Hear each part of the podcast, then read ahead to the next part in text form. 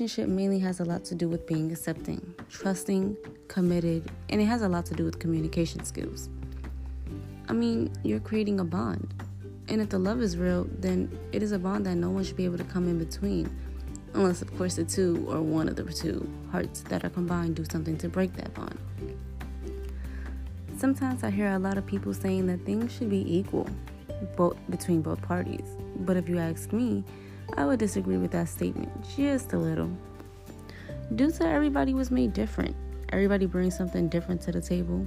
Like, for instance, guys are normally considered the dominant ones, the aggressive ones in a relationship, right? They cannot be equal to a female because they have a different role to play. They protect their woman and they provide for their family because they are the ones who wear the pants. they are supposed to be able to support their families. A man is supposed to lead his pack, he's the king of his castle. So he has the harder work to endure, while women, on the other hand, we bring something special, but something a little more on the softer side, you know? A woman gives a man the love he needs so that he won't have to be stressed about all the things that he has to take on. Women were created to be a man's backbone, someone they can lean on when time gets hard, you know, someone when they need love the most from. We are made to be the sensitive creatures. Bear with me. We're the ones who submit I mean, we cook, we clean, and basically cater to our men.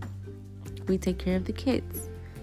We are queens. We should not have to provide or protect or try to be aggressive when that isn't the role we was given.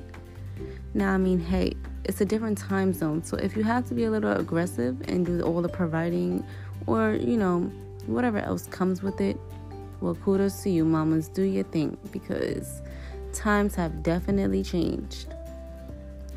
But we normally do these things by choice because of how deeply we care for the things or people we love. And in this generation, specifically speaking, no one really understands the definition of a true relationship. Both parties should be bringing something to the table. And honestly, the bond that you guys created should be so strong that you should be able to overcome every obstacle that comes your, your way. Have seen people choose the easy way out when certain issues could have actually been dealt with if both parties participated in communicating. Oh, see, that's the word communicate. Boy, that word right there just cuts someone because they're probably like, well, Lee, it's hard to communicate. But, hun, that's what a relationship is as well.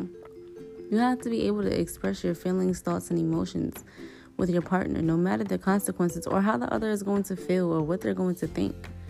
Because otherwise, what's the point? I mean, if you're going to choose to be with someone, you have to be willing to talk. Say what's on your mind, and you also have to be willing to listen and hear the other person out.